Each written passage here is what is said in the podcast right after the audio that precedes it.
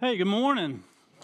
Man, I'm so glad y'all are here this morning. I'm so glad to be here. If you're a guest and this is your, your first time, listen, we so appreciate that. We know how much effort it took to go to a place where you really don't know anybody. So, listen, we're so glad that you're here with us this morning. And if you are a guest, if you're new here, I'm not the regular preacher, I'm the uh, irregular preacher. That's who I am.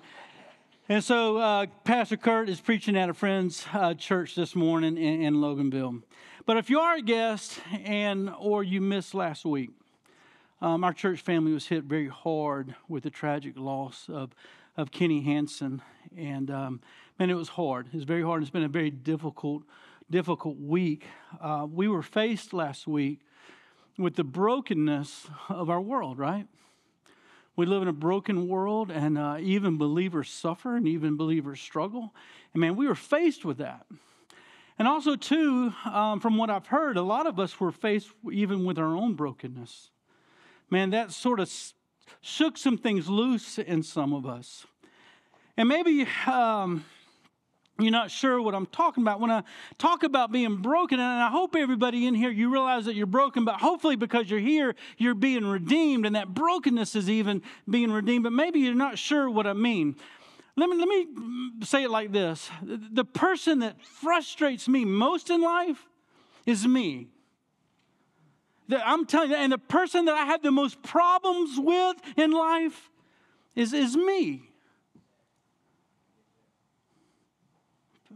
Talking about that kind of brokenness, my broken thought patterns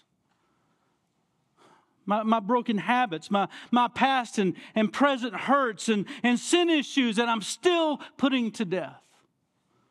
That type of brokenness. But, but what about you? But because you're here this morning, I think you have some hope that, you know what, things can be better than they are, and that your life could be better, that your world could be better. And, because you're here, you know what I believe about some of you? Some of you are hoping to finally be free. You're finally wanting to be free of alcohol, maybe, or drugs, or, or porn, or anxiety, or, or fear, or codependency, or, or whatever it may be. Some of you are here this morning and you just want to be free of the brokenness that just chases you and hounds you and pounds you. But also, too, because you're here, it tells me something else. It either tells me this you believe in Jesus Man, you believe in Jesus. You believe there's life in Jesus. You believe there's freedom in Christ. You believe there's forgiveness of sin in Christ. So that tells me this. But also, to some of you are here, and maybe you're saying, No, I'm just going to give Jesus a chance. I've heard about Jesus. Someone's been telling me, they've been praying for me, and you're here this morning. And the truth is, you're just wanting to give Jesus a chance. Well, know this about Jesus and brokenness. Jesus always steps towards brokenness. Man, not away from it. Man, Jesus always steps into brokenness. If we allow him, he'll step into your brokenness and, and, and, not away from it. He's matter of fact, he's drawn to brokenness. And I'll tell you this morning, I don't care what you've done, what you thought, where you've been, he's drawn to you. Man, he is drawn to you this morning. And I'll tell you something about Jesus. When Jesus enters the picture, man, Jesus changes everything. Man, it is impossible to walk with Jesus and, and remain the same. It's impossible. So I, I know brokenness. I, I may not know your exact brokenness, but I know this. There's no addiction so strong that he can't break it. And there's no depression so dark he can't shine through it. And there's no problem so big that he can't fix it. And there's also no destruction that he can't redeem. That's what I know about Jesus this morning. Now, this morning, we're going to look at a woman who's broken. We're going to look at a woman, uh, maybe she's gone from one relationship to another relationship, maybe uh, been abused, maybe struggles with discouragement, and maybe even sex addiction, and she believes in God. That's who we're going to look at this morning. It's in uh, John chapter 4, and we'll start with verse 7. Jesus and the disciples have been traveling, and Jesus sits down to rest, and the disciples are going to a town to buy some food, and that's where we're going to pick up.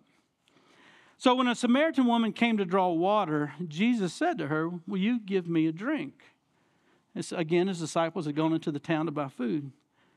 The Samaritan woman said, You're a Jew, and I'm a Samaritan woman. How can you ask me for a drink? For Jews do not associate with Samaritans. Now, Samaritans were not liked by the Jewish people. They were a mixed race. When they were in captivity, they were a mixed race between the Assyrians and the Jews. Now, just because this is mentioned in, in, Scripture doesn't make it right. No, this is just racist, hateful sin, is what this is. As a matter of fact, in, in John chapter 8, the Pharisees called Jesus uh, a Samaritan. They know he's not. They knew his parents. They know he wasn't a Samaritan.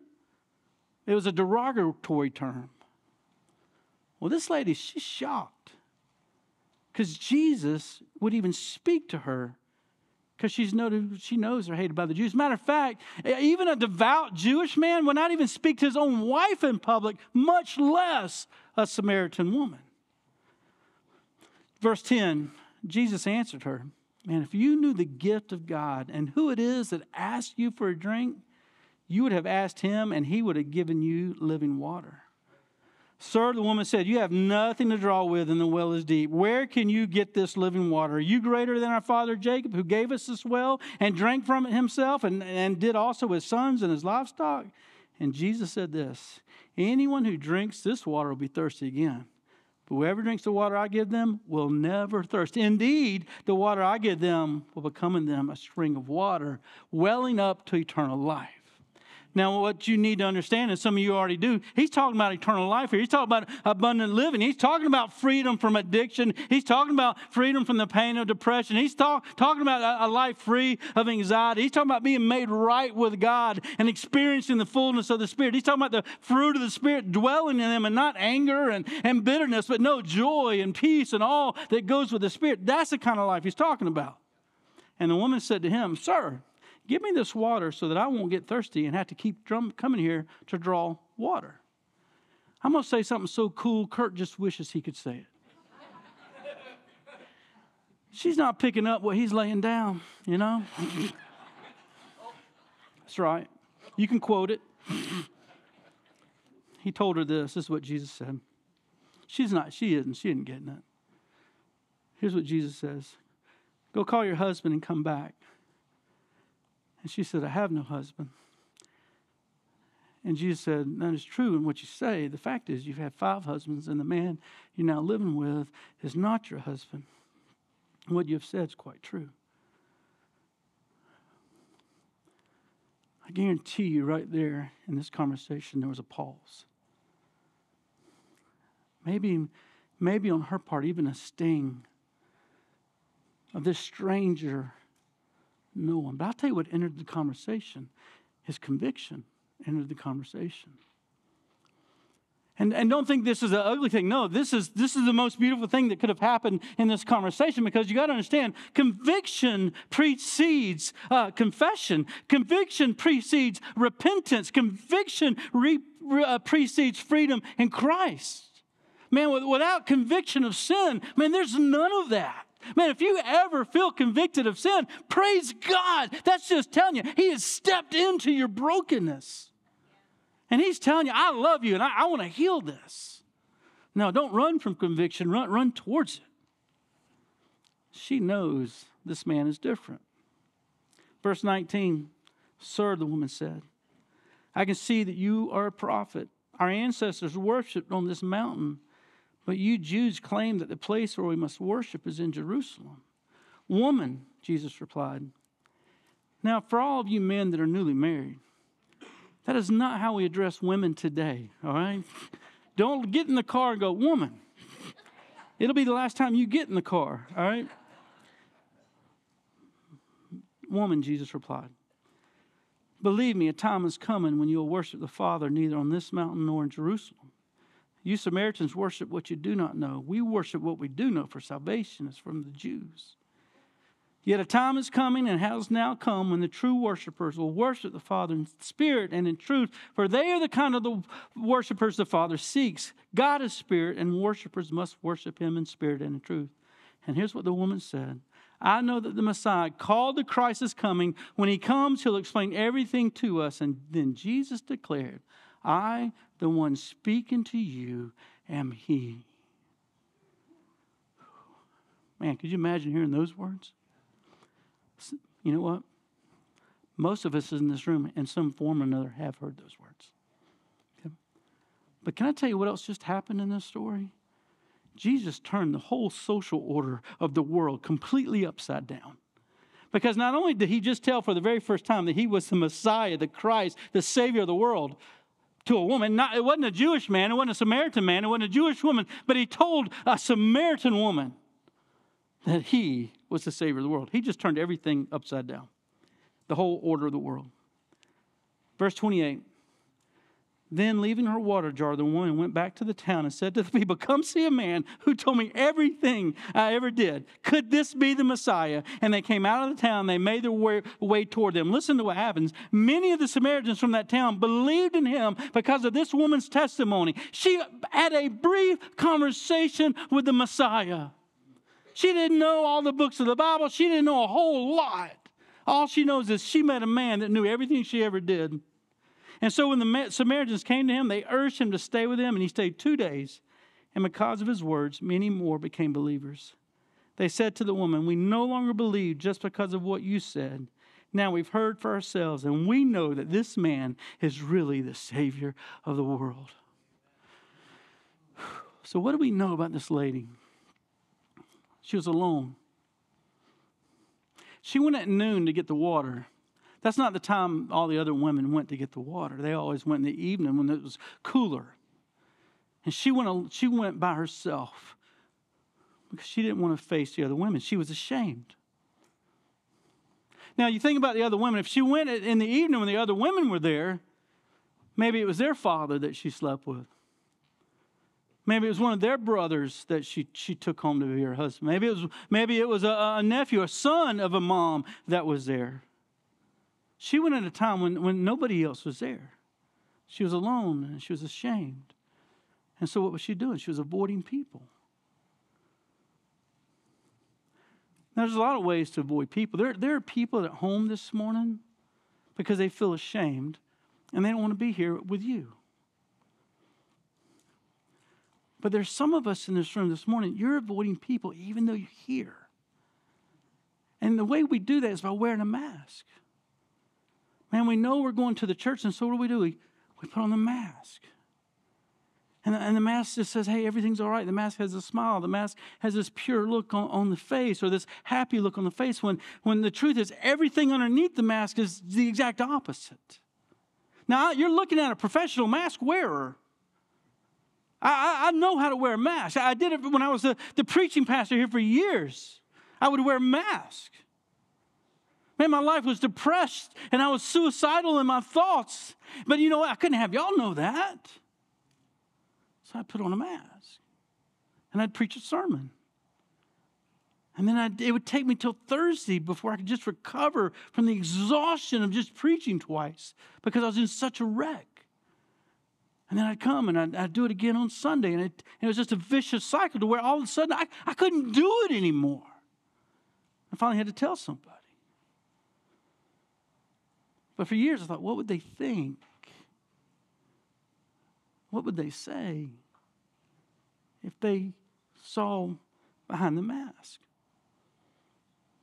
And many of you know exactly what I'm talking about. Maybe it's not depression or anxiety. Maybe it's something else. What if, what if somebody knew that? Now, can I tell you something about your mask?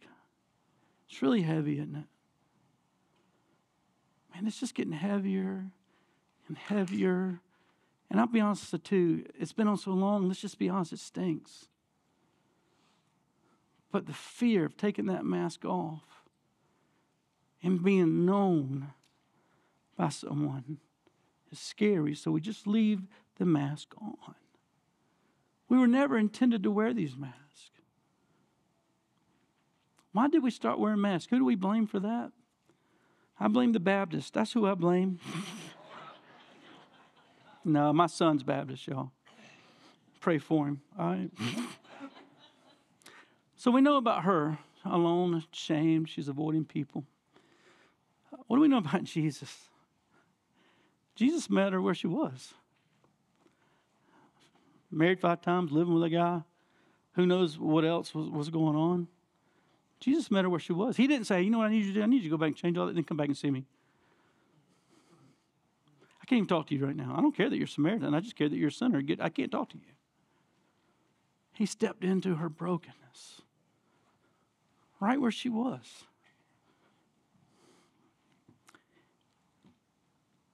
And he knew all about her to the last detail. And we know eventually he saves her. He saved the woman who had been married five times and was now living with a guy. The gravity of her sin did not outmatch the grace of God. And I I want to say this again it never outmatches the grace of God. And your sin does not outmatch the grace of God. Never does. Now, what does Jesus still do? He still meets us where we are. With mask on and everything. He meets us where we are. It's been in ministry quite a while, so I know some of these things are true. For some of you to come here today, it took a little extra effort, and I don't mean extra prayer. It probably took a hit from a bottle for you to be around some people today. Or it took another pop of a pill, or it took something for you to be here today because your mask is so heavy. Can I tell you something? As you were drinking that, Jesus would have met you there. Some of you, your mask is saying, you know, I was looking at porn just last night. Man, as you're clicking on that, can I tell you something? Jesus will meet you there. You felt the conviction. Can I tell you something? That's a beautiful thing because you know what? Jesus wanted to step into your brokenness even there. Man, your, your, depression is so great. I want to tell you something. Jesus wants to step into it. If you if you're feeling that right now, man, that is the Spirit saying, "I love you." Jesus will meet you where you are. He knows all about you, and you're thinking, Scott, I know. Quit saying that. No, it's a beautiful thing. He knows all about you. Think, golly, there's no way if he knows all about me, well, won't that overwhelm the love of God? I love what Tozer says. He says this My sin does not overwhelm the love of God. Man, the love of God overwhelms my sin. First John, uh, it was already, uh, Lord read it this morning. It says, if we confess our sins, this, this is proof. Man, He's faithful and just. He'll forgive us our sins, He'll purify us from all unrighteousness. Now, the love of God overwhelms our sin. So, what can we learn from this this morning? How you are today does not need to be how you finish your life on this earth. Man, whatever you're struggling with right now, that doesn't have to define you. That doesn't have to determine your tomorrows. That doesn't have to say, this is how I am. No. This lady was not the same as she was. Man, Jesus gave her a new beginning. We all want new beginnings, right? How many of y'all are doing really well your New Year's resolutions? Raise your hand. Everybody else is completely broken in this room. You know what? We all want a new beginning, right? You can leave here today with a new beginning. You don't have to wait till January 1st. You can do it here January 18th at um, 1141. Right here today in this moment, you can have a new beginning. You do not have to be the same forever and ever. You don't have to do that. Jesus changes everything. When he steps into your brokenness, man, at that moment, you begin to change. Because I think I've said it already it's impossible to walk with Jesus and to remain the same. This lady's life was used for unholy purposes, so let's be honest. Our lives were used for unholy purposes. And two different people use our lives for unholy purpose. There are people that have victimized people in this room. Whether that's through some form of abuse, sexual abuse, whatever it may be. And I don't think you, we can say this enough. If that happened to some of you in here, let me tell you this right now. That was not your fault, and that was wrong. That was not your fault, and that was wrong. And you know what? And that does not have to define you either. But also, too, we've used our lives for unholy purposes. She did it, we've done it. But you know what? Our lives now can be used for holy purposes.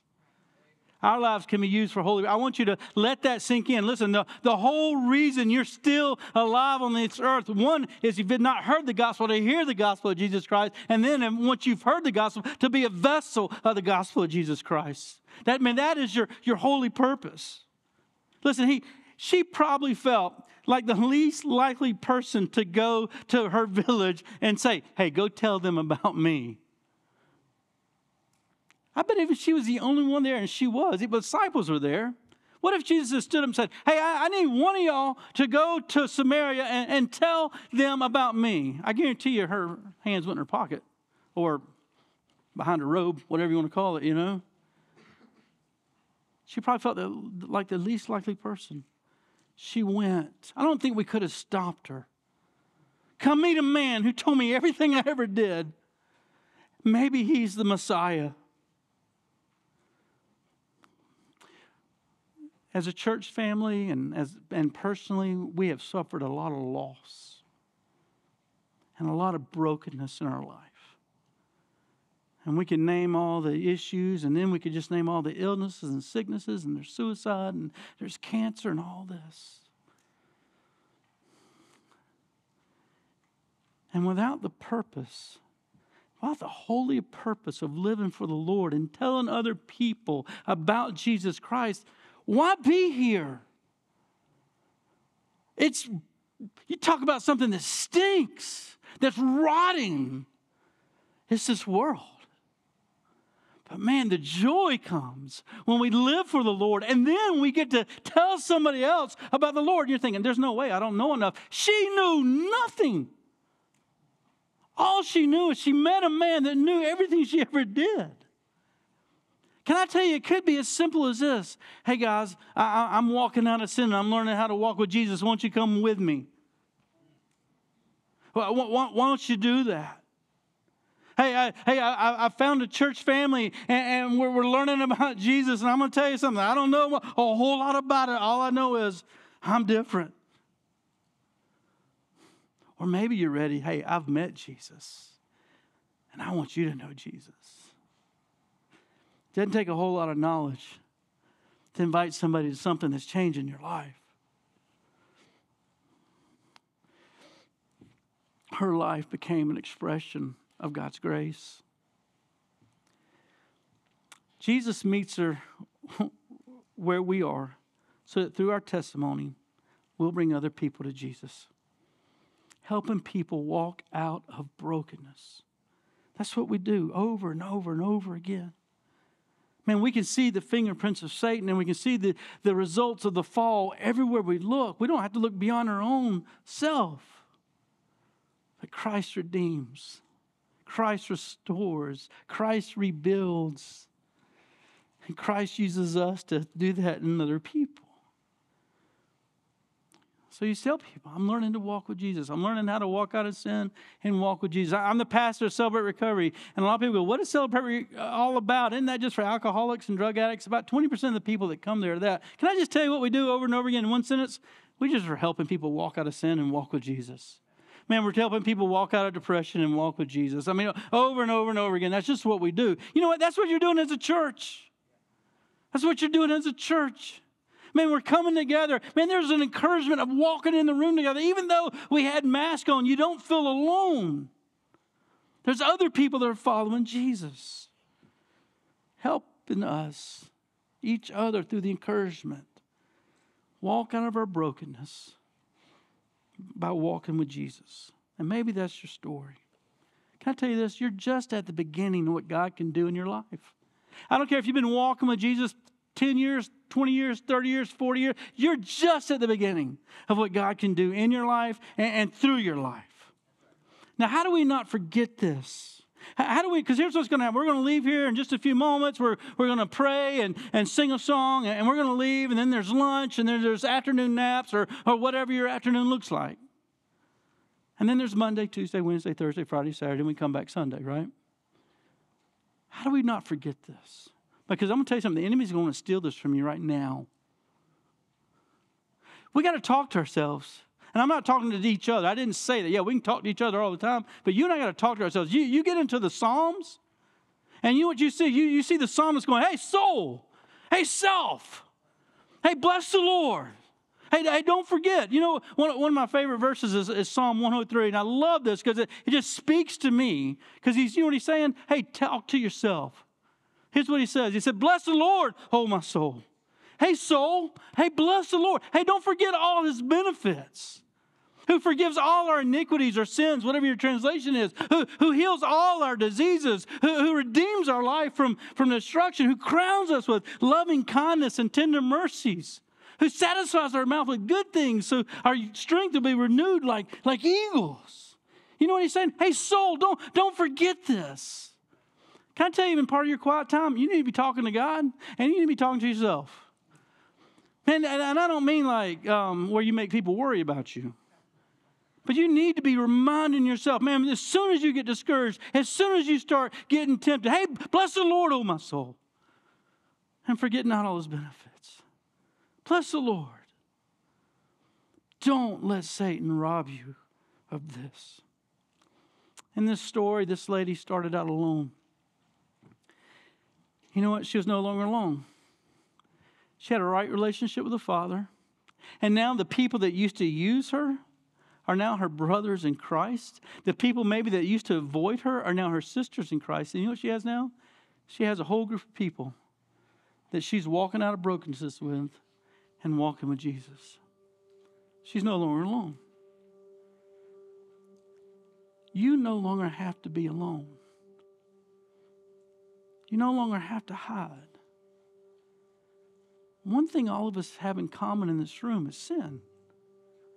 We've all done it and we all struggle with it. And one other common thing we have in common is we all constantly need the grace of Jesus Christ. And we need each other. We need each other. And I'll be honest with you, I don't know what your story is, but there's somebody here that gets it. And if you're if you're not ready to share it with somebody here, come out Thursday night. We have groups of people that meet with each other according to whatever the, the struggle or the addiction or the pain or whatever it may be. And I'll tell you, uh, you don't have to, to be alone. Or go to your growth group, go to your Better Man group. Man, talk to somebody there. You don't have to be alone.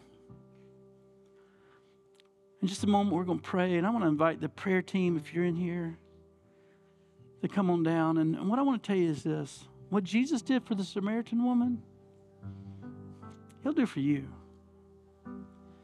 Because He's been doing it every day, throughout every day, since this happened. What He did for her, He'll do for you. Let Him meet you where you are. Father, thank you so much for um, not treating us as our sins deserve. But Father, while each one of us felt like the chief of all sinners, man, you died for us. You died for us. So that, Father, we could know grace, that we could know abundant life, that we could know forgiveness of sin, that we could know what holy community feels like, what it's like to be right with you and to be right with each other. And so, Father, that we could have a holy purpose to help other people to walk out of brokenness and learn how to walk with you. So, Father, I just pray, God, you would help us this day. Help us this day to take off mask and find the freedom that's found in Jesus Christ. It's in His name I pray. Amen.